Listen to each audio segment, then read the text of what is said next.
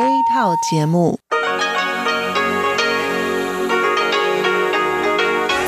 ที่นี่สถานีวิทยุเรดิโอไต้หวันอินเตอร์เนชันแนล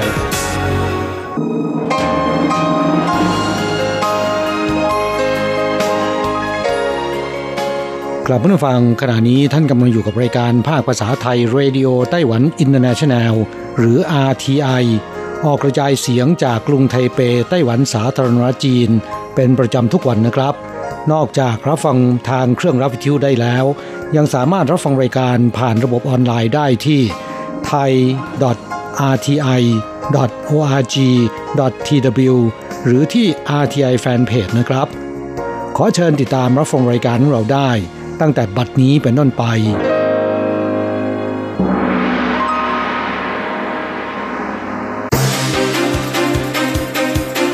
ต่อไปขอเชิญติดตามรับฟังข่าวเด่นประจำสัปดาห์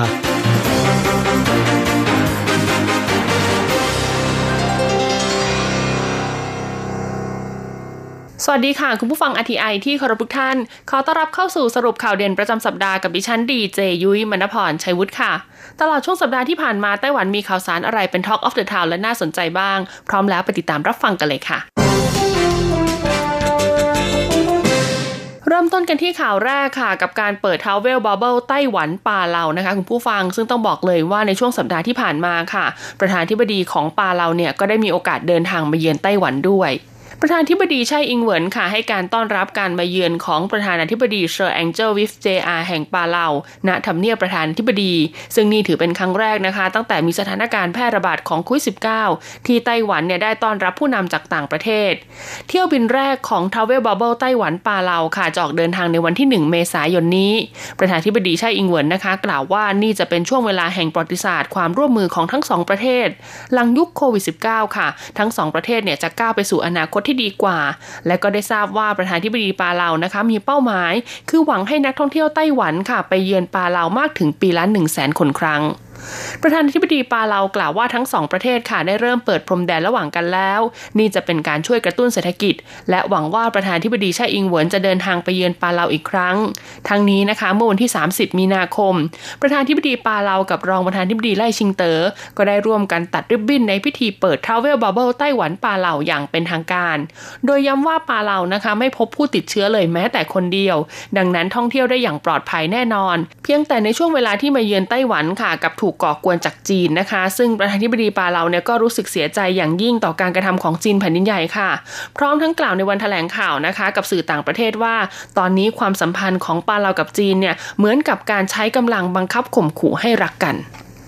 ข่าวต่อมาค่ะก็ยังเป็นเรื่องราวของ Travel Bubble ไต้หวันปาเลานะคะ เรามาดูในวันที่เที่ยวบินปฐมฤกษ์ออกเดินทางกันบ้างดีกว่าค่ะ ซึ่งตรงกับวันที่ 1 เมษายนนะคะ เที่ยวบินปฐมฤกษ์ Travel Bubble ไต้หวันปาเลาค่ะ ออกเดินทางในวันที่ 1 เมษายนนะคะนักท่องเที่ยวเนี่ยเดินทางมาถึงสนามบินกันตั้งแต่เช้าเลยค่ะ เพื่อตรวจหาเชื้อโควิด -19 หลังทราบผลตรวจเป็นลบทั้งหมดค่ะ ก็จะออกเดินทางในช่วงบ่ายนะคะ ซึ่งในเที่ยวบินลำนั้นประธานาธิบดีปาเลาที่เดินทางมาเยือนไต้หวันเนี่ยก็ได้เดินทางกลับไปพร้อมกันด้วยด้วย Travel Bubble ไต้หวันปาเลานะคะ เที่ยวแรกเนี่ยออกเดินทางอีกครั้งก็ทำให้สนามบินเถาหยวนเนี่ยกลับมาคึกคักมากๆค่ะ ประชาชนหลายคนนะคะ ที่เดินทางไปกับเที่ยวบินแรกนี้ ก็รู้สึกตื่นเต้นมากกับการที่จะได้ออกเดินทางไปเที่ยวต่างประเทศ โดยไม่ได้มีความกังวลในเรื่องของการกลับไต้หวันแล้วต้องเข้าสู่ระบบการกักตัวนะคะ เพราะว่าก่อนเดินทางเนี่ยก็ปฏิบัติตามมาตรการป้องกันโรค อีกทั้งยังต้องทำการตรวจโควิด -19 ทั้งขาเข้าและขาออกสำหรับเที่ยวบินแรกนะคะ ที่เดินทางไปยังปาเลาค่ะ ออกเดินทางเมื่อเวลา 14นาฬิกา30 นาทีของวันที่1นะคะเมษายน ซึ่งก่อนการเดินทางค่ะทุกคนเนี่ยจะต้องมารวมตัวกันตั้งแต่9โมงเช้าเพื่อตรวจหากรดนิวคลีอิกแบบ PCR และก็ได้ติดสติกเกอร์เดินทางนะคะ ว่าเป็นเที่ยวบินแรกเพื่อให้ง่ายต่อการรวมกลุ่มเฉินซือจงค่ะ รัฐมนตรีว่าการกระทรวงสาธารณสุขและสวัสดิการไต้หวันนายหลินเจียหลงนะคะ รัฐมนตรีว่าการกระทรวงคมนาคม ก็ได้เดินทางมาสำรวจนะคะ การเปิดเที่ยวบินแรกสำหรับในเที่ยวบินแรกนี้ค่ะ ก็มีคณะผู้แทนนะคะ จากปาเลาซึ่งนำโดยท่านประธานาธิบดีปาเลา แล้วก็ยังมีในส่วนของบริษัททัวร์อีก 6 บริษัทค่ะ นักท่องเที่ยวรวมทั้งหมดนะคะ 123 คน และยังมีทีมแพทย์นะคะ จากโรงพยาบาลซินกวางกับสื่อมวลชน มาร่วมสัมผัสประสบการณ์ Travel Bubble หลังยุคโควิด -19 หลังเปิดตัว Travel Bubble ระหว่างไต้หวันกับปาเลานะคะสำนักงานท่องเที่ยวเกาะกวมก็ได้ชี้ว่าอนาคตอันใกล้ จะเจรจาจับคู่ท่องเที่ยวกับไต้หวัน เกาะกวมนะคะ มีแผนฉีดวัคซีนให้ได้ 50%ของจำนวนประชากร ภายในเดือนพฤษภาคมนี้ แล้วก็เตรียมฟื้นฟูการท่องเที่ยวโดยตั้งเป้าไปที่นักท่องเที่ยวจาก 3 ประเทศค่ะที่เคยมาเที่ยวเกาะกวมมากที่สุดนะคะ ได้แก่ไต้หวันญี่ปุ่นและเกาหลีใต้ โดยไต้หวันเป็นตัวเลือกอันดับแรกค่ะ เนื่องจากมีการควบคุมและก็ป้องกันโรคได้อย่างมีประสิทธิภาพ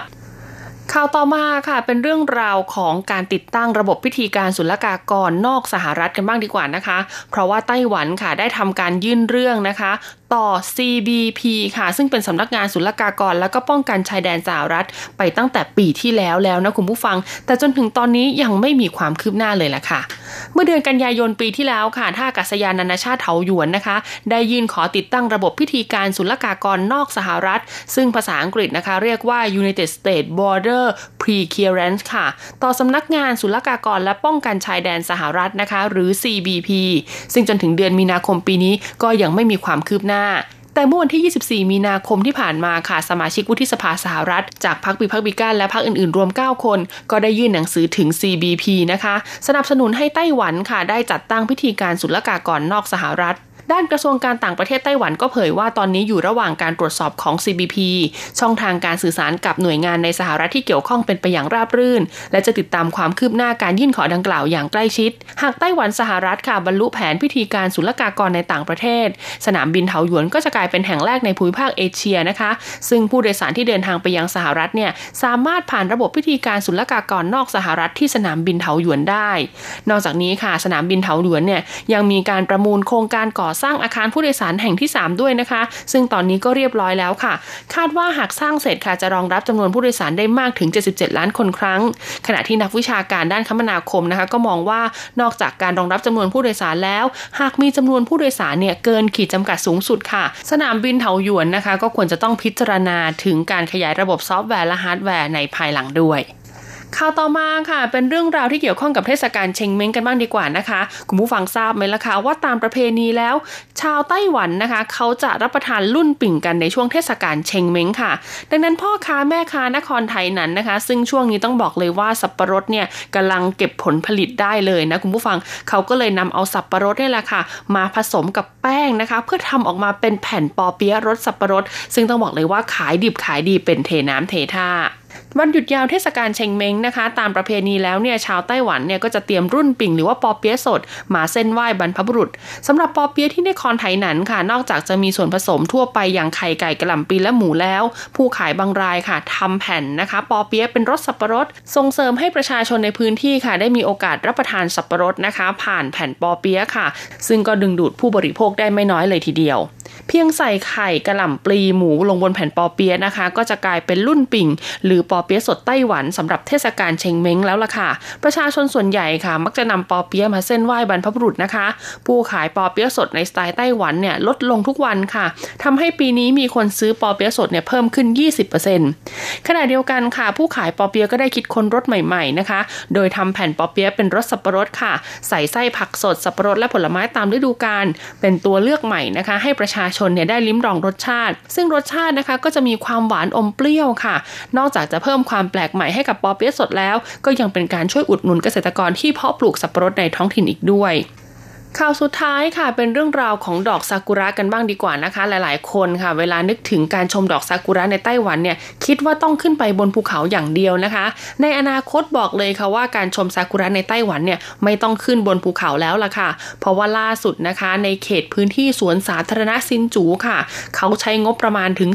480 ล้านเลยทีเดียวนะคะนำต้นซากุระจำนวนหลายร้อยต้นมาปลูก เพื่อสร้างให้พื้นที่บริเวณดังกล่าวเนี่ยกลายเป็นจุดชมดอกซากุระค่ะ ผู้เชี่ยวชาญชี้ว่าดอกซากุระเนี่ยกลัวสภาพแวดล้อมที่ร้อนชื้น และไม่สามารถทนต่อลมแรงได้นะคะ ดอกซากุระญี่ปุ่นที่ปลูกในไต้หวันเนี่ยจึงเติบโตได้ไม่ดีนัก นอกจากนี้ค่ะยังมีต้นไม้สายพันธุ์อื่นๆ ที่ถูกแทนที่ด้วยซากุระ อย่างเช่นต้นโชวูนะคะในฟาร์มอูลิงซึ่งเป็นต้นไม้พันธุ์พื้นเมือง แต่ไม่เป็นที่นิยมของนักท่องเที่ยว จึงถูกแทนด้วยต้นซากุระ กระแสแห่ปลูกดอกซากุระในหลายพื้นที่ค่ะทำให้กรมป่าไม้เนี่ยเรียกร้องให้พิจารณาก่อนนะคะ ว่าสภาพภูมิอากาศ และก็สภาพทางภูมิศาสตร์ในท้องถิ่นนั้นๆเนี่ยเหมาะสมหรือไม่มิฉะนั้นนะคะนอกจากจะเสียเงินไปโดยเปล่าประโยชน์แล้ว ยังก่อให้เกิดวิกฤตทางนิเวศวิทยานะคะ เช่นโรคศัตรูพืช แล้วก็การสูญพันธุ์ของไม้พันธุ์พื้นเมืองอีกด้วย จบการรายงานสรุปข่าวเด่นประจำสัปดาห์ สวัสดีค่ะ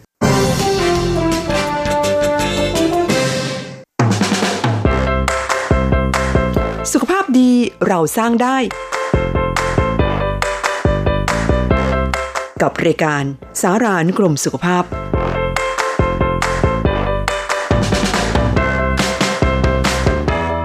วัสดีค่ะ คุณผู้ฟังอทีไอที่คอรุท่านขอต้อนรับเข้าสู่รายการสารานุกรมสุขภาพกับดิฉันดีเจยุ้ยมณพรชัยวุฒิค่ะสำหรับเรื่องราวสุขภาพที่จะมาบอกเล่ากันในสัปดาห์นี้ค่ะ เป็นเรื่องราวที่เกี่ยวข้องกับคนที่ชอบรับประทานอาหารหวานๆค่ะ ต้องบอกเลยนะคะว่าจริง ๆ แล้วเนี่ยนะคนไต้หวันนะถือว่าเป็นคนที่รับประทานอาหารไม่หวานนะถ้าเทียบกับคนไทยเรานะคะ ดังนั้นเนี่ยพอยุ้ยมาอยู่ไต้หวันนะก็ต้องยอมรับเลยละค่ะว่าการทานหวานเนี่ยก็มีปริมาณลดลงนะ แต่คุณผู้ฟังถึงแม้ว่าคนไต้หวันเนี่ยจะไม่ทานหวาน แต่ก็ไม่น่าเชื่อนะคะ ว่าคนไต้หวันเนี่ยมีอัตราส่วนนะของการป่วยเป็นโรคเกี่ยวกับการมีน้ำหนักตัวเกิน ซึ่งเกิดจากการรับประทานหวานเนี่ยมากพอสมควรเลยทีเดียว นั่นก็เพราะว่าคนไต้หวันชอบรับประทานเครื่องดื่มค่ะ เขาไม่ค่อยรับประทานน้ำเปล่ากันสักเท่าไหร่นะคุณผู้ฟัง ซึ่งในเครื่องดื่มต่างๆนะไม่ว่าจะเป็นชากาแฟน้ำผลไม้น้ำอัดลมเหล่านี้ค่ะ ก็ล้วนมีน้ำตาลซ่อนอยู่นั่นเอง เรามาดูกันดีกว่านะคะว่าอันตรายจากการรับประทานหวานเนี่ยซึ่งแน่นอนว่านอกจากที่เรารู้จักกันดีก็คือโรคเบาหวานแล้ว ก็ยังมีโรคอื่นๆอีกด้วยนะคะก็บอกว่าคนที่ติดการรับประทานหวานนะคะ ก็มีสาเหตุมาจากสารให้ความหวานเนี่ยจะเข้าไปกระตุ้นการหลั่งฮอร์โมนที่มีชื่อว่าโดพามิน หรือฮอร์โมนแห่งความสุขค่ะทำให้เกิดอาการเสพติด แล้วก็รู้สึกอยากกินของหวานอยู่ตลอดเวลา เพราะกินของหวานแล้วเนี่ยจะรู้สึกว่ามีความสุขมากขึ้นนะคะ ซึ่งแน่นอนค่ะว่าหากเรารับประทานอาหารหวานนะคะ ก็จะทำให้เราเนี่ยมีโอกาสเสี่ยงเป็นโรคเบาหวานได้มากกว่าคนที่ไม่ค่อยชอบรับประทานอาหารหวานๆแต่ค่ะโรคเบาหวานเนี่ยก็ไม่ได้มาจากการรับประทานอาหารหวานแต่เพียงอย่างเดียวนะคะ มีสาเหตุของโรคแตกต่างกันไปค่ะ เขาบอกว่าเบาหวานประเภทที่ 1นนะคะ อันนี้พบได้น้อยค่ะ ปริมาณร้อยละ5ของผู้ป่วยเบาหวาน ประเภทนี้เกิดจากตับอ่อนไม่สามารถสร้างอินซูลินได้ จึงต้องฉีดอินซูลินอย่างสม่ำเสมอ เพื่อป้องกันไม่ให้ร่างกายเกิดภาวะขาดอินซูลิน และไม่ทำให้ระดับน้ำตาลในเลือดสูงจนเกินไป เพราะอาจจะทำให้หมดสติและเสียชีวิตอย่างฉับพลันได้ค่ะ ซึ่งอาการแบบนี้มักพบในเด็กและวัยรุ่นนะคะเบาหวานประเภทที่ 2 ค่ะ พบได้มากประมาณร้อยละ95 ของผู้ป่วยโรคเบาหวานเลยทีเดียว ส่วนใหญ่จะเป็นในกลุ่มคนอายุ 45 ปีขึ้นไป เนื่องจากตับอ่อนเนี่ยไม่สามารถสร้างอินซูลินไปใช้ได้อย่างเพียงพอ และร่างกายเกิดภาวะดื้ออินซูลินค่ะ ประเภทนี้มักไม่แสดงอาการอย่างเฉียบพลัน แต่หากขาดการควบคุมนะคะ ก็สามารถนำไปสู่อาการแทรกซ้อนเรื้อรัง แล้วก็เป็นอันตรายอย่างฉับพลันได้เบาหวานประเภทที่ 3 ค่ะ เป็นเบาหวานที่เกิดขึ้นระหว่างการตั้งครรภ์นะคะ ซึ่งการวินิจฉัยเบาหวานประเภทนี้เนี่ยก็จะต้องดูว่าก่อนหน้าการตั้งครรภ์เนี่ยเคยเป็นหรือเปล่านะคะ ถ้าไม่เคยเป็นแล้วพอหลังจากตั้งครรภ์แล้วเป็นเบาหวานเนี่ยก็แสดงว่าเกิดขึ้นในระหว่างนั้นนั่นเอง และสุดท้ายก็คือเบาหวานประเภทที่ 4 ค่ะ เป็นเบาหวานที่เกิดจากสาเหตุอื่น ๆ เช่นความผิดปกติของสารพันธุกรรม จากการใช้ยาหรือว่าโรคทางตับอ่อนนะคะ สาเหตุของโรคเบาหวานจึงมีมากกว่าการกินหวานค่ะ เช่นกรรมพันธุ์ น้ำหนักเกินอ้วนขาดการออกกำลังกาย อายุที่มากขึ้นก็เสี่ยงเบาหวานมากขึ้น เป็นผู้ป่วยโรคตับอ่อนนะคะ การติดเชื้อไวรัสบางอย่าง การได้รับยาบางชนิดค่ะ ซึ่งทำให้เกิดการสร้างน้ำตาลมากขึ้น หรือว่าการตอบสนองของอินซูลินไม่ดี หรือว่าจะเป็นการตั้งครรภ์ก็ได้ ซึ่งการบริโภคน้ำตาลมากๆนะคะ นอกจากเบาหวานแล้วค่ะ ก็ยังเสี่ยงเป็นอันตรายในโรคอื่น ๆ ได้ด้วยนะไม่ว่าจะเป็นโรคอ้วนนะคะ ความหวานทำให้รู้สึกหิวมากไม่รู้สึกอิ่ม คุณจะรู้สึกว่ากินเท่าไหร่ก็ไม่พอเสียที และมีน้ำหนักตัวที่เพิ่มขึ้นได้ง่ายได้ค่ะ 2 ก็คือโรคความดันโลหิตสูงนะคะเพราะว่าน้ำตาลเนี่ยทำให้ฮอร์โมนแคทีโคลามีน และกรดยูริกสูงค่ะ ซึ่งต่างเป็นสาเหตุทำให้เกิดโรคความดันสูง โรคหัวใจค่ะ เพราะอาหารที่มีน้ำตาลสูงเนี่ยเป็นตัวเพิ่มความเสี่ยงของโรคหัวใจนะคะ เพราะน้ำตาลมีผลต่อกระบวนการสูบฉีดของหัวใจ เพิ่มระดับไตรกลีเซอไรด์นะคะ ในไขมันเหลวกลูโคสอินซูลินในกระแสเลือด ตามมาก็คือความเสี่ยงต่อการเป็นโรคหลอดเลือดหัวใจค่ะ และสุดท้ายเลยนะคะ ง่าย ๆ ก็คือฟันผุนั่นเองค่ะ ดังนั้นหากเป็นไปได้ค่ะ ควรปรับพฤติกรรมนะคะ ด้วยการหลีกเลี่ยงการรับประทานอาหารหวานของหวานน้ำหวาน แล้วก็เพิ่มการดื่มน้ำเปล่าให้มากขึ้นสำหรับวันนี้หมดเวลาของรายการสารานุกรมสุขภาพแล้วพบกันใหม่สัปดาห์หน้า สวัสดีค่ะเธอทำเมาเรา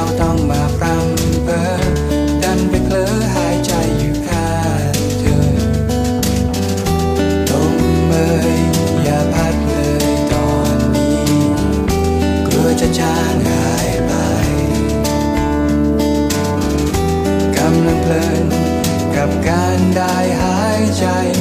เอาเปิ่นกายของเธอในยามใกล้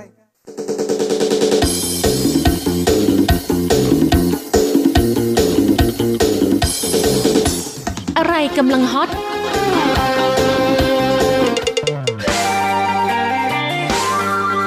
อะไรที่ว่าฮิต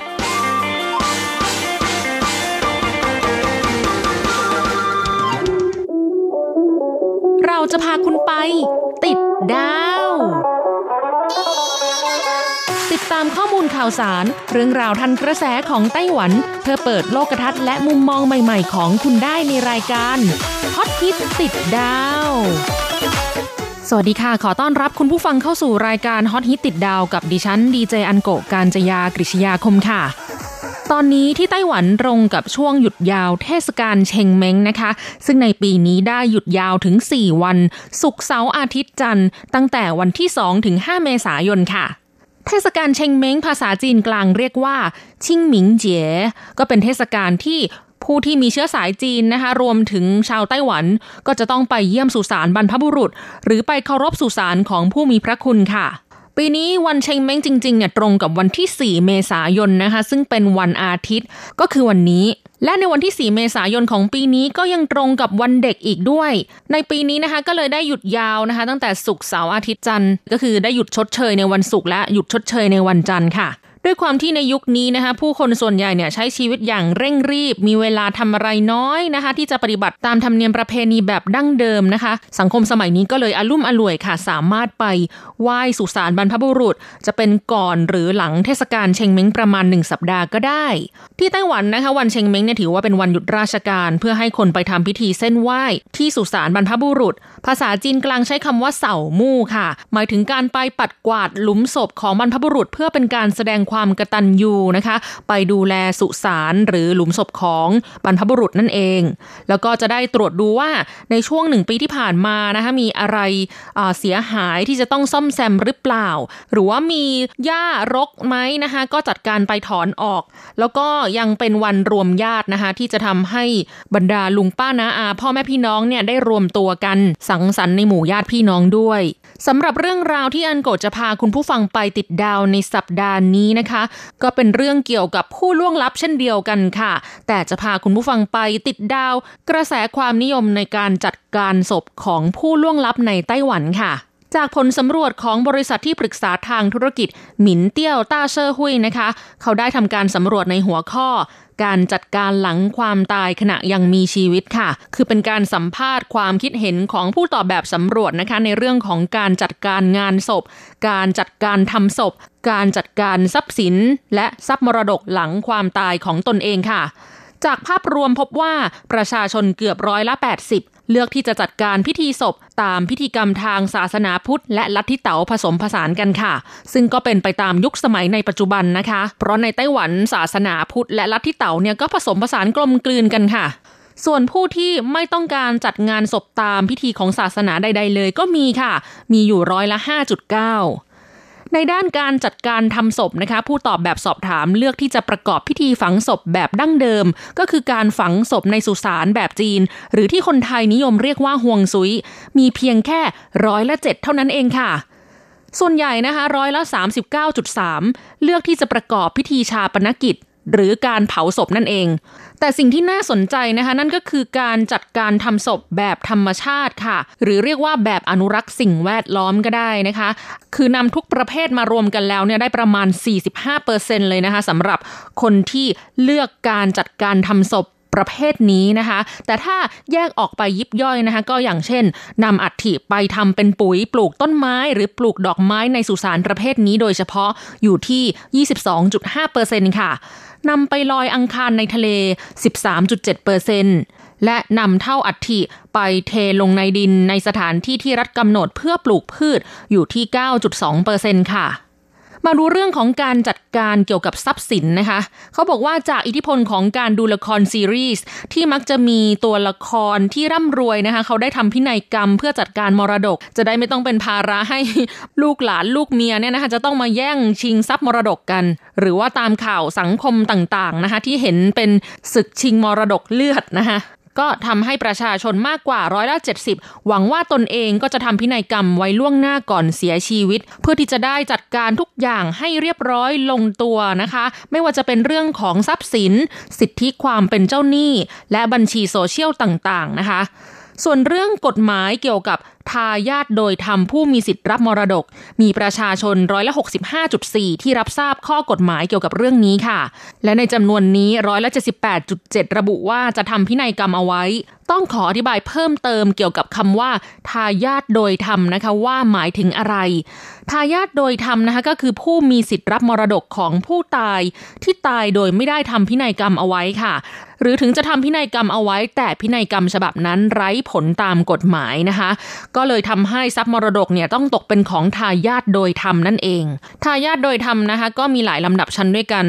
อย่างชั้นที่ใกล้ที่สุดก็คือลูกนะคะ ถ้าเกิดว่าคุณไม่ได้ทำพินัยกรรมอะไรเอาไว้เนี่ยอย่างน้อยๆเนี่ยทรัพย์สินเนี่ยของคุณจะต้องตกเป็นของลูก คู่สมรสที่จดทะเบียนสมรสตามกฎหมายนะคะ แล้วก็บิดามารดาของผู้เสียชีวิต ซึ่งการที่ไม่ได้ทำพินัยกรรมเอาไว้นะคะทายาทใน ลำดับชั้นที่ใกล้ที่สุดที่ว่ามาทั้งหมดนี้นะคะ ก็จะต้องแบ่งให้เท่าๆกันค่ะ ซึ่งมักจะมีปัญหานะคะว่า สุดท้ายการจัดการทรัพย์มรดกโดยที่ไม่ได้มีการทำพินัยกรรมเอาไว้นะคะก็กลายเป็นว่าจะต้องมีผู้จัดการมรดกค่ะ ซึ่งก็ต้องไปร้องขอให้ศาลสั่งนะคะ เพื่อตั้งใครสักคนเป็นผู้จัดการมรดก แล้วคนจัดการเนี่ยส่วนใหญ่ก็มักจะจัดการเข้าข้างประโยชน์ของส่วนตัวนะคะ ก็เป็นปัญหาที่ทำให้ลูกๆ พ่อแม่ของผู้ตายหรือว่าคู่สมรสของผู้ตายเนี่ยจะต้องเกิดปัญหาขัดแย้งกันทางที่ดีถ้าทำพินัยกรรมเอาไว้นะคะ แล้วก็ถ้าพินัยกรรมฉบับนั้นมีผลตามกฎหมาย ก็สามารถบังคับตามนั้นได้เลยว่าทรัพย์สินส่วนนั้นส่วนนี้ยกให้ใครบ้างนะคะ จะได้ไม่ต้องมาแย่งกันเอง เพราะว่าพินัยกรรมได้เขียนไว้ชัดเจนโดยละเอียด แล้วก็มีผลตามกฎหมายแล้ว กลับมาดูเรื่องของผลสำรวจนะคะ ผู้ตอบแบบสำรวจที่ระบุว่าตนเองต้องการทำพินัยกรรมนะคะร้อยละ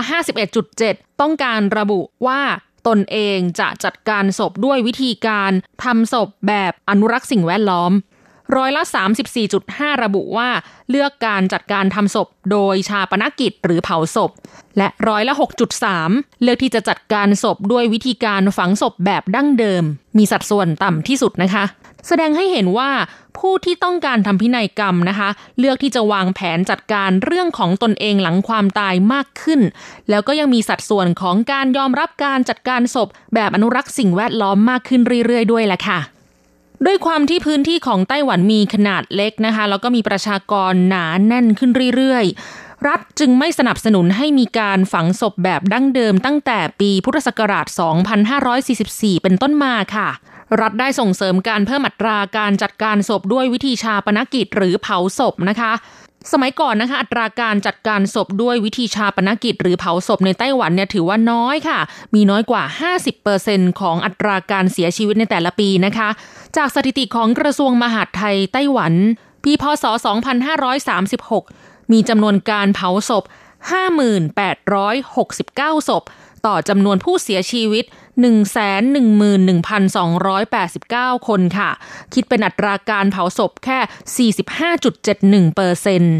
พอเริ่มมีการสนับสนุนให้ใช้วิธีการเผาศพแทนการฝังศพนะคะ ปรากฏว่าในปี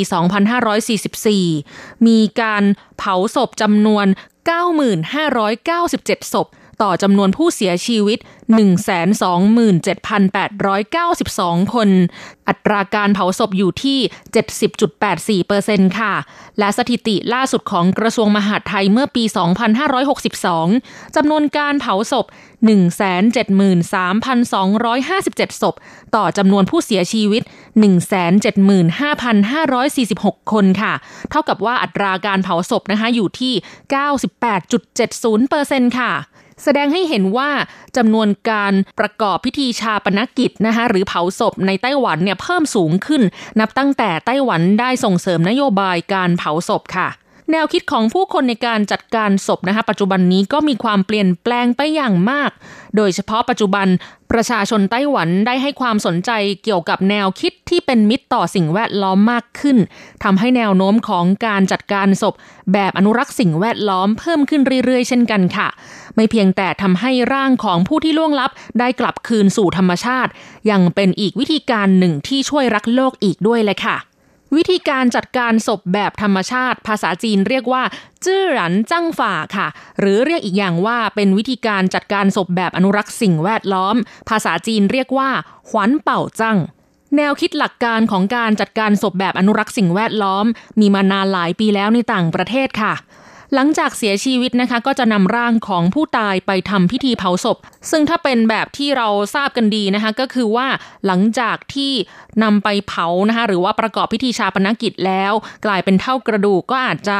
เก็บในสถานที่สำหรับจัดเก็บอัฐินะคะ ซึ่งก็จะต้องมีการเสียค่าบริการแล้วก็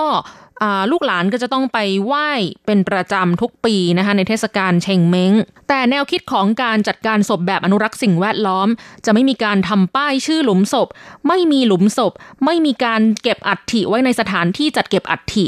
สรุปก็คือไม่เก็บอะไรไว้นะคะ เขาจะให้ร่างของผู้ตายกลายเป็นเท่าทุลีกลับสู่ธรณีไป เพื่อไม่เป็นการทำลายสิ่งแวดล้อม ประหยัดทรัพยากรที่ดิน บรรลุการพัฒนาสิ่งแวดล้อมอย่างยั่งยืน และยังรวมไปถึงแนวคิดที่ว่าไม่ต้องมีป้ายหลุมศพ เพื่อไม่ให้ญาติมิตรที่ยังมีชีวิต ต้องเกิดความย้ำเตือนรู้สึกโศกเศร้าเสียใจอีกค่ะ ที่สำคัญนะคะยังช่วยลดการทำลายสิ่งแวดล้อม จากการทำพิธีฝังศพแบบดั้งเดิม เพราะต้องมีการเผากระดาษเงินกระดาษทองนะคะ จากการที่ไปไหว้สุสานบรรพบุรุษอยู่เนืองๆเป็นต้นค่ะ การจัดการศพแบบอนุรักษ์สิ่งแวดล้อมในไต้หวันสามารถแบ่งได้เป็น 4 ประเภทใหญ่ ๆ นะคะหนึ่งก็คือสู้จั่งหรือควาจั่งนะคะ เป็นวิธีการนำเท่าอัฐิไปเป็นปุ๋ยปลูกต้นไม้ หรือปลูกดอกไม้ในสุสานประเภทนี้โดยเฉพาะ เขาจะนำอัฐินะคะใส่ลงในภาชนะที่ย่อยสลายได้ จากนั้นฝังไว้ในสุสานประเภทนี้โดยเฉพาะ แล้วก็ปลูกต้นไม้หรือดอกไม้ไว้ด้านบน หลังจากการสลายตัวตามธรรมชาติแล้ว เท่าอัฐิของผู้ตายก็จะกลายเป็นปุ๋ย เป็นสารอาหารสำหรับต้นไม้หรือดอกไม้ค่ะ และในปัจจุบันไต้หวันก็จะมีสุสานที่ใช้ปลูกต้นไม้ มากกว่าสุสานแบบปลูกดอกไม้นะคะอย่างที่สองคือสาจั่งค่ะ เป็นวิธีการนำเท่าอัฐิไปโรยลงบนดินหรือพืชในสุสานประเภทนี้โดยเฉพาะ แต่ว่าเพื่อหลีกเลี่ยงไม่ให้ฝุ่นละอองของเท่าอัฐิปลิวไปตามลม ปัจจุบันส่วนใหญ่ก็เลยทำการฝังเท่าอัฐิลงในดินโดยตรงค่ะสองประเภทที่ว่านี้นะคะ จะเป็นการทำในสุสานประเภทนี้โดยเฉพาะ ประเภทที่ 3 เรียกว่า จื้อฉุนค่ะ เป็นวิธีการนำเท่าอัฐิที่อยู่ในถุงเทลงไปในดินตามสถานที่ที่รัฐกำหนดเพื่อปลูกพืช ซึ่งจะมีการใช้กลีบดอกไม้และดินกลบหน้าดินอีกทีหนึ่งก่อนปลูกพืชค่ะ อันนี้จะไม่ได้ทำในสุสานนะคะ และอย่างที่ 4 ก็คือไห่จั่งค่ะ เป็นวิธีการนำเท่าอัฐิที่ถูกบดละเอียดนำไปโปรยลงในทะเลโดยตรง ในพื้นที่ทางทะเลที่รัฐบาลกำหนดนะคะ หรือนำเท่าอัฐิใส่ในภาชนะที่ย่อยสลายได้ แล้วโยนลงไปในทะเล หรือที่คนไทยเราเรียกว่าลอยอังคารนั่นเองค่ะ ในขั้นตอนการทำพิธีนะคะ ก็จะใช้การโปรยกลีบดอกไม้ แทนการเผากระดาษเงินกระดาษทองค่ะ ซึ่งการลอยอังคารในไต้หวันนะคะจะต้องทำการยื่นเรื่องขออนุญาตจากเทศบาลท้องถิ่นก่อนค่ะ แล้วการลอยอังคารนะคะก็จะต้องขึ้นเรือนะคะแล่นออกไปนอกชายฝั่งนะคะห่างจากชายฝั่งถึง 6,000 เมตร เป็นสถานที่ที่ทางรัฐกำหนดไว้นะคะไม่สามารถที่จะไปลอยได้เองตามใจชอบค่ะ แล้วนี่ก็คือเรื่องราวที่นำมาฝากคุณผู้ฟังในสัปดาห์นี้นะคะ แล้วคุณผู้ฟังล่ะคะมีความรู้สึกยังไง หรือว่ามีความคิดเห็นยังไง เกี่ยวกับการจัดการเรื่องราวหลังความตายในขณะที่ยังมีชีวิตนะคะ จะเลือกแบบไหน คุณผู้ฟังก็สามารถเขียนเข้ามาพูดคุยในรายการก็ได้นะคะ อันกกกำลังรอจดหมายและอีเมลจากคุณผู้ฟังอยู่ค่ะสามารถส่งเข้ามาได้นะคะ ไม่ว่าจะเป็นทางไปรษณีย์ PO Box 123ขีด199 ไทเป ไต้หวัน รหัสไปรษณีย์ 11199 หรือทางอีเมลค่ะที่ thai thai at rti org tw หรือสามารถคอมเมนต์ได้เลยค่ะที่ Facebook ของ RTI นะคะเข้าไปที่ www.facebook.com/rti fanpage แล้วก็คอมเมนต์ลงที่ใต้รายการฮอตฮิตติดดาว ประจำวันที่ 4 เมษายน 2564 ค่ะสำหรับวันนี้เวลาหมดลงแล้วนะคะ พบกันใหม่สัปดาห์หน้า ขอให้คุณผู้ฟังมีความสุขสนุกสนานและสดใส สวัสดีค่ะ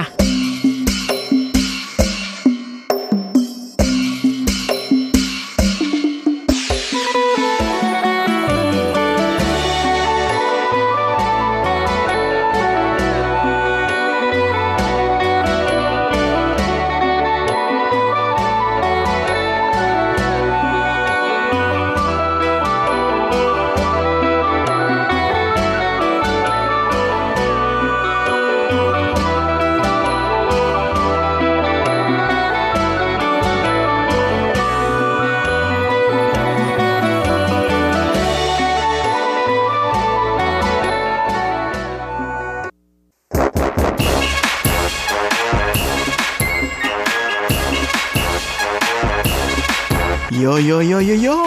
กะกะกะขาเมาทั้งหลายล้อมวงกันเข้ามาได้เวลามาสนุกกันอีกแล้ว Here we go，放音乐一响全身摇。 กับเพลงเพราะๆและข่าวที่เขาคุยกันลั่นสนั่นเมืองโดยทีรักยางและบันเทิง .com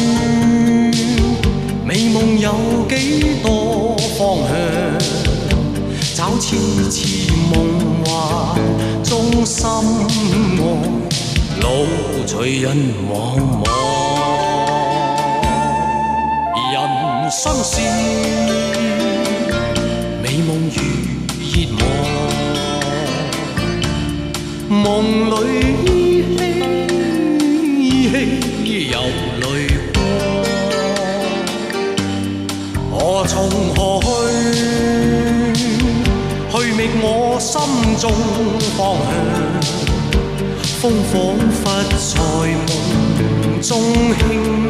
叹，老和人。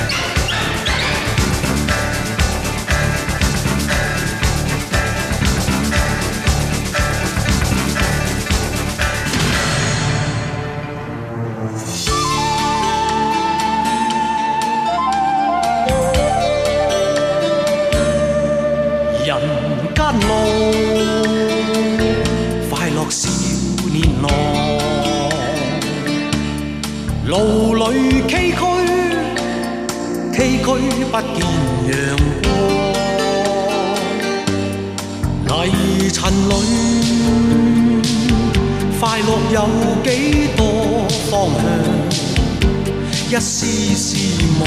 幻般风雨路随人茫茫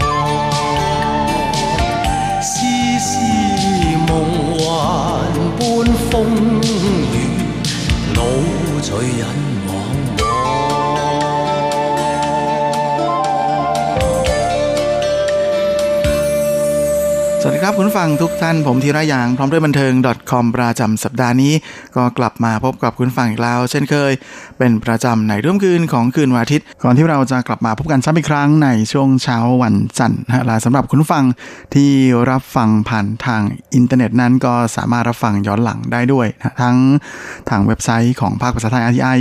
หรือทางแอป ที่อยู่บนมือถือของทุกท่าน และสำหรับสัปดาห์นี้เราก็มาทักทายกันด้วยงานเพลงระดับอมตะเลยนะฮะของจังกัวหลงหรือที่คอหนังจีนบ้านเรานะรู้จักเขาในชื่อของเลสลี่จังดารานักร้องและนักแต่งเพลงชื่อดังชาวฮ่องกงปูล่วงลับกับงานเพลงที่มีชื่อว่าเชี่ยนหน่ยูหุน วิญญาณสาวเชี่ยน ซึ่งเป็นซาวด์แทร็กนะฮะ ของภาพยนตร์ฮ่องกงชื่อดังนะฮะโบเย โบโลเยอันโด่งดังนั่นเอง เชื่อว่าคอหนังจีนรุ่นเดอนะฮะวัยดึกนิดหนึ่งเนี่ยก็น่าจะคุ้นเคยกับภาพยนตร์เรื่องนี้เป็นอย่างดีนะเพราะเชื่อว่าน่าจะเคยผ่านหูผ่านตากันมาแล้ว อย่างแน่นอนนะส่วนสำหรับ น้องๆรุ่นใหม่ๆนะที่ยังไม่เคยชมภาพยนตร์เรื่องนี้ก็แนะนำเลยนะครับว่าน่าจะกลับไปลองหามาชมกันดูนะเพราะว่าถือเป็นภาพยนตร์ในระดับมหาอมตะนิรันดร์การห้องหนึ่งเเรื่องหนึ่งเลยทีเดียวนะของวงการภาพยนตร์จีน โดยเลสลี่จางหรือจางกัวหลงนั้นก็แสดงนำในภาพยนตร์เรื่องนี้ด้วยนะในบทบาทของนิ้งไฉเฉินประกบกับนางเอกสาวคนดังนะที่แหมแทบจะได้รับการยกนิ้วจากแฟนหนังจีนทั้งหลายให้เป็นนางเอกสวยระดับ เทพธิดาของวงการบันเทิงจีนในยุคนั้นเลยนะก็คือนางเอกสาวชาวไต้หวันที่มีชื่อว่าหวังจู่เสียน โดยที่หยิบเอาเอ่องานเพลงของจางกัวหลงหรือเลซี่จางมาฝากคุณฟังกันในวันนี้นั้น ก็เป็นเพราะว่าวันที่ 1 เมษายนที่ผ่านมานะก็ถือเป็นวัน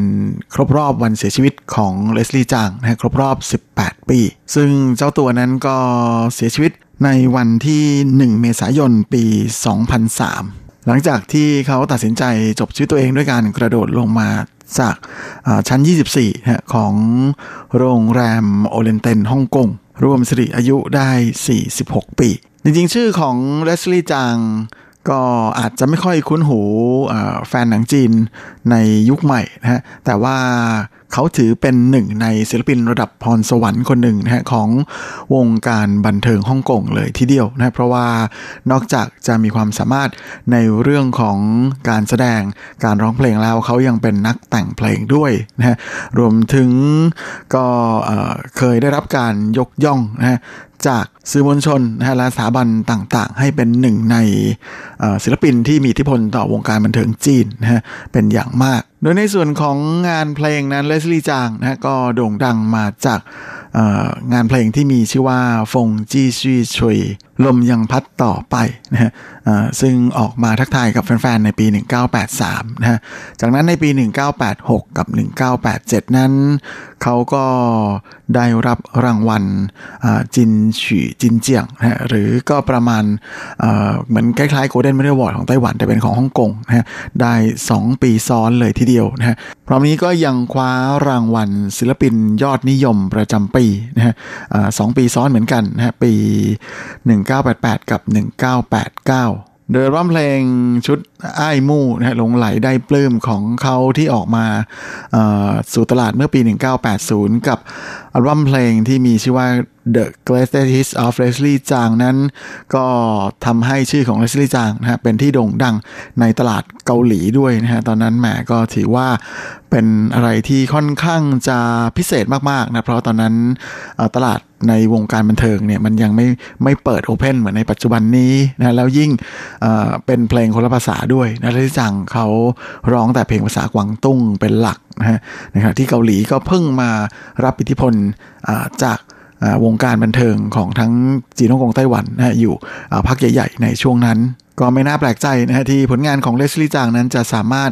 ทำลายสถิตินะฮะในส่วนของยอดขายนะฮะที่เกาหลีได้แบบไม่น่าเชื่อ แถมยังทำสถิติเป็นอัลบั้มเพลงภาษาจีนนะที่ขายดีที่สุดในเกาหลีในช่วงนั้นด้วย และอัลบั้มเพลงชุดชงอ้ายรักสุดใจของเขาก็ได้ทำลายสถิติยอดขายที่เกาหลีอีกครั้งหนึ่งเมื่อปี 1995 ด้วยเหมือนกัน และหลังจากที่เสียชีวิตไปแล้วนะฮะในปี 2010 นั้น CNN นะฮะสื่อยักษ์ใหญ่ของสหรัฐก็ได้ยกย่องเลสลี่จาง ให้เป็นหนึ่งในนักแสดงชาวเอเชียผู้ยิ่งใหญ่นะฮะตลอดการอ่าหนึ่งใน 25 คนนะฮะซึ่งก็เป็นการให้เกียรติเลสลี่จางมาก ๆ เลย ส่วนสำหรับผลงาน ทางจองเงินนะฮะที่บ้านเราจะรู้จักเลสลี่จางจากตรงนี้กันมากกว่านะครับเพราะว่าเพลงของเลสลี่จางส่วนใหญ่เป็นเพลงภาษากวางตุ้งนะฮะที่ยังไม่ค่อยนิยมบ้านไม่เป็นที่นิยมมากนักในบ้านเรานะฮะแต่ว่าเรื่องของหนังฮ่องกงนี่ไม่ต้องพูดเลยนะครับก็มีเข้ามาเยอะแยะมากมายอยู่แล้วนะฮะอย่างภาพยนตร์เรื่องอาเฟยเจิ้งจวน หรือ Days of Being Wild ที่เอ่อเข้าฉายเมื่อปี 1991 นั้นก็เป็นผลงานที่สร้างชื่อแล้วก็สร้างเกียรติยศให้กับเลสลี่จังเป็นอย่างมากนะเพราะว่าทำให้เขาสามารถคว้ารางวัล นักแสดงยอดเยี่ยมฝ่ายชายนะจากตุ๊กตาทองของฮ่องกงนะฮะในการประกาศรางวัลตุ๊กตาทองฮ่องกงครั้งที่ 10นะฮะและในปี 1993 นะฮะแม่ก็เป็นอีกหนึ่งครั้งที่เลสลี่จางนั้น ก็ได้ขึ้นถึงจุดสูงสุดของชีวิตนักแสดงของเขานะฮะเพราะว่า บทบาทในการแสดงเป็นนักแสดงอุปรากรจีนหรือนักเล่นงิ้วนะฮะในภาพยนตร์เรื่องป้าหวังเปียจีนะฮะเรื่องนี้เข้าฉายที่เมืองไทยด้วยมีชื่อไทยว่าหลายแผ่นดินแม้สิ้นใจก็ไม่ลืมนะครับภาพยนตร์เรื่องนี้เนี่ยก็เรียกได้ว่าได้กวาดรางวัลมากมายเลยทีเดียวนะฮะเป็นภาพยนตร์ที่เอ่ออยากจะเชียร์ให้หลาย ๆ ท่าน กลับไปดูได้เลยครับเพราะว่าได้บอกเล่าเรื่องราวนะฮะของเหตุการณ์ในช่วงเปลี่ยนผ่านนะฮะของปลายปลายสาธารณจีนที่ยังอยู่ในเมืองจีนแผ่นดินใหญ่นะฮะแล้วก็เพิ่งเข้าสู่ช่วงของพรรคคอมมิวนิสต์มาปกครองนะฮะก็เป็นอะไรที่มาเรียกได้ว่าเป็นงาน art ระดับ masterpiece เลยนะฮะของวงการภาพยนตร์จีน นอกจากนี้เลซี่จางเองก็เคยได้รับเชิญนะฮะจากเทศกาลภาพยนตร์นานาชาติเบอร์ลินนะฮะหนึ่งในห้าเทศกาลภาพยนตร์ใหญ่ระดับโลกนะฮะให้ไปเป็นกรรมการตัดสินด้วยนะครับและเขาก็ได้ไปเป็นกรรมการตัดสินในปี 1998นะฮะทำให้เขาไปเป็นกรรมการในฐานะนักแสดงชาวเอเชีย คนแรกของงานนี้ด้วย และในปี 2005 หลังจากที่เลสซี่จังเสียชีวิตไปแล้วนั้นทางคณะกรรมการนะของออรางวัลตุ๊กตาทองฮ่องกงนะก็ได้มีการคัดเลือก 100 ภาพยนตร์จีนนะที่ดีที่สุดในประวัติศาสตร์ออกมานะฮะและในวันนี้ก็มีผลงานที่เลสลี่จังแสดงนำถึง 8 เรื่องด้วยกัน ถือว่ามากที่สุดในบรรดานักแสดงทั้งหมดเลยทีเดียว ส่วนสำหรับปีนี้นะฮะเอ่อโจตันเรย์ศิลปินฮ่องกงนั้นก็ได้รวบรวมสมัครพรรคพวกนะฮะที่เป็นคนดนตรีนั้นมาเปิดอคอนเสิร์ต รำลึกถึงเลสลี่จางนะช่วงก่อนหน้านี้ โดยที่ได้มีโอกาสเชิญแฟนๆ ที่เป็นแฟนพันธ์แท้ของเลสลี่จางนะได้นำเอาของสะสมที่เกี่ยวกับเลสลี่จางนั้นมาเปิดเผยมาแบ่งปันกันให้ได้ให้คนอื่นได้ชื่นชม ก็ปรากฏว่ามีแฟนๆ ของเลสลี่จางอยู่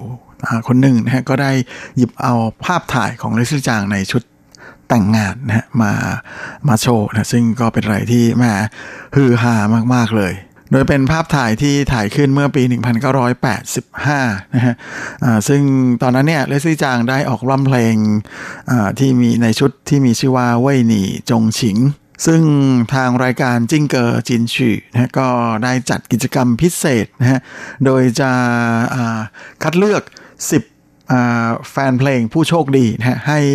มีโอกาสได้มาใส่ชุดแต่งงานนะฮะแล้วก็ถ่ายภาพคู่กับเลสลี่จัง ซึ่งแม่เจ้าของภาพที่นำมาเปิดเผย เปิดตัวสอดสาธารณชนในครั้งนี้ก็คือหนึ่งใน 10 ผู้โชคดีนะฮะที่ได้ไปใส่ชุด เจ้าสาวนะฮะแล้วก็ถ่ายภาพแต่งงานร่วมกับเลสลี่จางในชุดเจ้าบ่าวแม่ก็ถือเป็นความทรงจำที่น่าประทับใจนะฮะแล้วก็ล้ำค่าเป็นอย่างมากเลยทีเดียวและแม่ช่วงนี้เราก็มาพักฟังอีกหนึ่งผลงานของเลสลี่จางกันดีกว่า ผมขอเลือกหยิบเอาผลงานที่เป็นงานเพลงภาษากวางตุ้งมาฝากก็แล้วกันนะฮะกับเพลงที่มีชื่อว่าชุนกวางจ่ายเซียที่หมายถึงแสงอาทิตย์ฤดูใบไม้ผลิ 你以目光感受浪漫宁静宇宙从不及两手轻轻满身漫游再见日光之后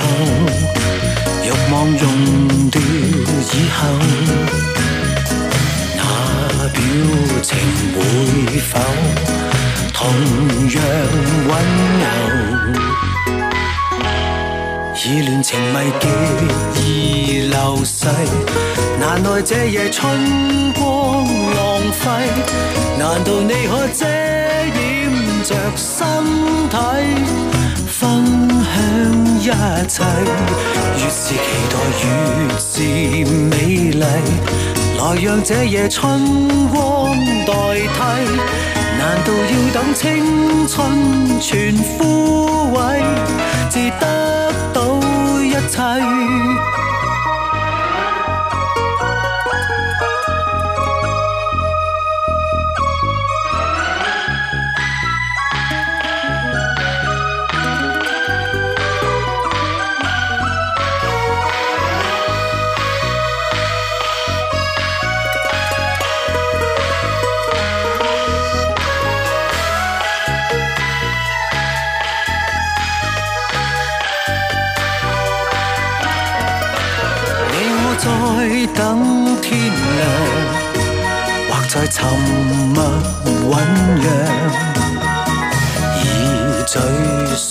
揭開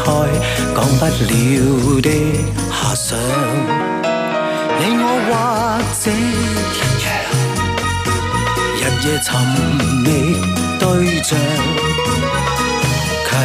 朝夕妄想，來日方長，以戀情迷極而流逝。难耐这夜春光浪费，难道你可遮掩着身体来分享一切？越是期待越是美丽。來讓這夜春光代替，難道要等青春全枯萎，至得到一切？以戀情迷極而流逝，難耐這夜春光浪費，難道你可遮掩着身體，來分享一切？越是期待越是美丽，来让乍现春光代替，难道要等一千零一世，才互相安慰？ และนี่ก็คือชุนกวางจ่ายเซียนะแสงอาทิตย์ฤดูใบไม้ผลิอันอ่อนละมุน อีกหนึ่งผลงานของเลสลี่จางนะที่หยิบมาฝากแฟนๆทั้งหลายนะมาเพื่อเป็นการรำลึกถึงการจากไปนะของศิลปินในดวงใจท่านนี้ และทีนี้เราก็มาเข้าสู่ช่วงท้ายของรายการกันกับข่าวคราวความเคลื่อนไหวที่น่าสนใจในวันเทิงในช่วงของซุบซิบ .com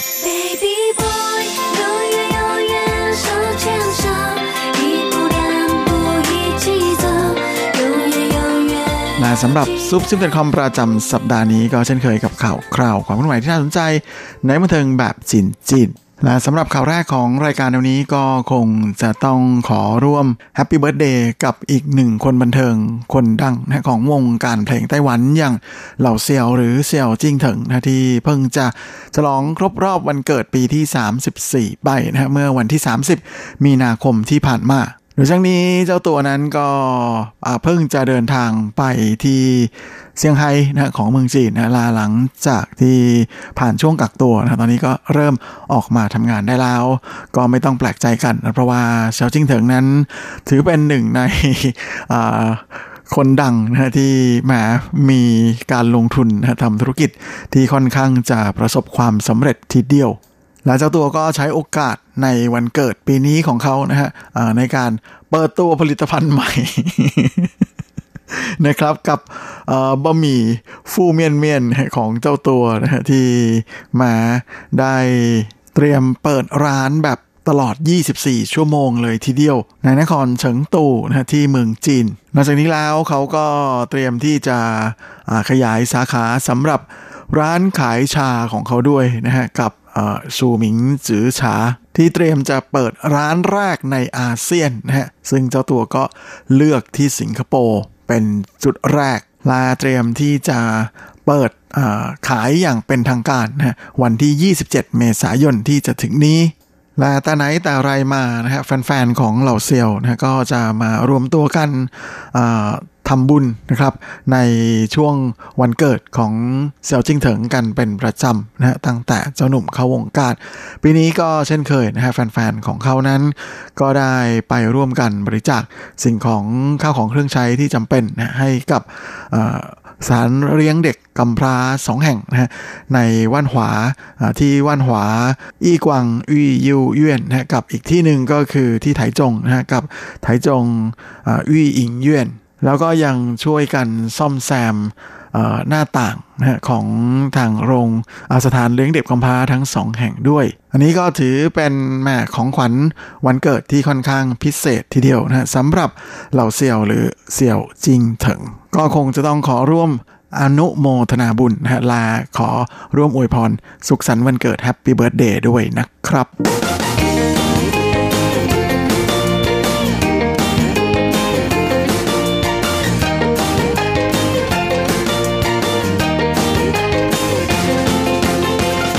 อีกข่าวนี้ก็มาดูกันที่ข่าวคราวของหนุ่มคนดังอย่างหวังลี่หง หรือหนุ่มลีฮอมกันบ้างนะฮะมาเอ่อนักร้องระดับ Golden Melody Awards หรือ金曲獎นั้น ก็ไม่ได้มีผลงานใหม่มาทักทายกับแฟนเพลงของเขา เป็นเวลาถึง 4 ปีเข้าไปแล้วนะฮะช่วงนี้เจ้าตัวนั้นหันไปทุ่มเทให้กับการทำงานในการทำแอปอย่างเต็มตัวนะฮะแอปจริง ๆนะครับ เจ้าตัวนั้นได้ผันตัวเองมาเป็นอาจารย์สอนดนตรีนะฮะทางแอป ที่เจ้าตัวนั้นได้อ่าเป็นคนลงทุนเอง เพื่อที่จะสอนการร้องเพลงแบบออนไลน์ แล้วก็ให้คำแนะนำแก่นักเรียนนะด้วยตนเองนะซึ่งก็เป็นอะไรที่แหมดึงดูดให้มีผู้คนสนใจสมัคร เป็นลูกศิษย์เขาเยอะมากเลยครับออตอนนี้ทางผู้สื่อข่าวนะฮะในไต้หวันนั้นก็ได้ลองไปหาหาดูนะฮะก็ปรากฏว่าแค่เพียงตอนเปิดคอร์สแรกนะฮะก็มีคนมาสมัครมากกว่า 20,000 กว่าคนแล้วนะฮะโดยค่าเรียนต่อคนนั้นอยู่ที่ประมาณเดือนละ 7,000กว่า NT นะฮะสื่อเขาคำนวณให้เสร็จเลยนะฮะว่าในคอร์สแรกนั้น หวังลี่หงทำเงินไปเรียบร้อยแล้วนะหนึ่งร้อยห้าสิบล้าน NT โอ้โห โอ้โห และโอ้โหนะฮะอือหือแบบนี้ไม่ต้องแปลกใจเลยที่ทำไมเจ้าตัวไม่ได้มาทำงานเพลงแล้วนะเพราะว่าแค่นี้ก็ไม่มีเวลาแล้วนะแถมทำท่าจะ ทำเงินได้ดีกว่าการต้องมาตระเวนโปรโมทเดินทางโปรโมทร้องเพลงอีก ก็ไม่น่าแปลกใจนะฮะ เพราะว่าแอปที่มีชื่อว่าเย่เสือของเจ้าตัวนั้นจะเป็นที่นิยมได้สักขนาดนี้นะฮะ ตามตามข่าวนะก็บอกว่าหวังลี่หงนั้นได้มีการไปติดต่ออกับทั้งเฉินซื่อจินนะฮะคนที่เป็นผู้ก่อตั้ง YouTube นะฮะรวมไปจนถึงยังได้เคยติดต่อกับทางทิมคุกนะฮะที่เป็น CEO ของ Apple ด้วยนะฮะเพราะว่าตอนนั้นแอปของเขามีปัญหา และแน่นอนจากการที่อาชีพเสริมประสบความสำเร็จดีซะขนาดนี้นะฮะตอนนี้แฟนๆ ก็เริ่มบ่นเป็นกังวลกันแล้วว่า เอ๊หวังลี่หงจะไม่ทำงานเพลงอะไรแล้วหรือเปล่านะฮะทางบริษัท ผู้จัดการส่วนตัวนะของเจ้าตัวนั้นก็ออกมาให้ข่าวแล้วเหมือนกันนะว่าหวังลี่หงนั้นจะไม่ห่างหายไปจากวงการบันเทิงอย่างแน่นอนนะครับเพียงเพราะว่าแอปเวชเฉยของเขาประสบความสำเร็จมากนะโดยตอนนี้เอ่อเขาก็ยังมีการวางแผนในส่วนของการตระเวนแสดงทัวร์คอนเสิร์ตอยู่ รวมไปจนถึงก็ยังมีการทำงานเพลงอยู่ เป็นระยะไม่ได้หยุดนะในฐานะที่เป็นนักแต่งเพลงคนหนึ่งซึ่งก็จะเป็นอะไรที่เป็นเรื่องธรรมดาแล้วที่เจ้าตัวจะหยุดไม่ได้ที่จะเขียนเพลงไปเรื่อย แต่ช่วงนี้อาจจะค่อนข้างจะใช้เวลาในการโฟกัส กับการทำงานให้กับแอปที่มีชื่อว่า US เสือนี้มากหน่อย เพราะว่าจริงๆ เขาก็หวังว่าอยากจะช่วยให้ทุกคนนั้น ได้มีประสบการณ์ที่ดีนะได้เรียนรู้การร้องเพลงที่ดี ก็หวังว่าแฟนๆ ของวังลี่หงนั้นก็จะอาลองคิดอีกมุมหนึ่งนะฮะแหมยูเอเสือแอปนี้นะก็ถือเป็นอีกหนึ่งผลงานสร้างสรรค์ของหวังลี่หงในอีกรูปแบบหนึ่งนะฮะที่เรานึกไม่ถึงเหมือนกันแต่แน่ๆนะฮะเจ้าตัวนั้นก็เตรียมที่จะมีเซอร์ไพรส์อะไรมาให้แฟนๆอยู่แล้วนะฮะขอให้อดใจรอกันต่อไป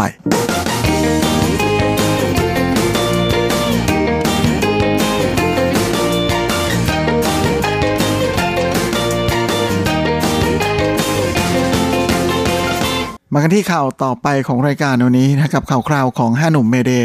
อู่เย่เทียนนะฮะซึ่งในช่วงนี้นะฮะพวกเขาก็มาอยู่ที่คอนเสิร์ตเฮาเฮาเฮาเสียงเจียนเต้าหนี่ที่เริ่มสตาร์ตตั้งแต่เมื่อปีที่แล้วในช่วงโควิดนะฮะตอนนี้ก็มาถึงคอนเสิร์ตรอบสุดท้ายที่ ไทยนานนะฮะที่จะเป็นวันแสดงก็เป็นวันครบรอบอการเข้าวงการครบ 24 ปีของพวกเขาด้วย ซึ่งอาซินนั้นก็ได้กล่าวขอบคุณเพื่อนๆร่วมวงนะแบบแม้ซาบซึ้งกินใจมากๆนะเล่นเอาแฟนๆ ที่ไปเข้าชมในสนามทั้ง 25,000 กว่าคนนั้นก็ถึงกับซึ้งกันเป็นแถบๆ แบบน้ำตาไหลพรากพรั่งพรูเลยทีเดียว โดยเขาบอกกับมาซานะบอกว่าขอบคุณที่ยอมมา ร่วมสนุกแบบมั่วๆ กับ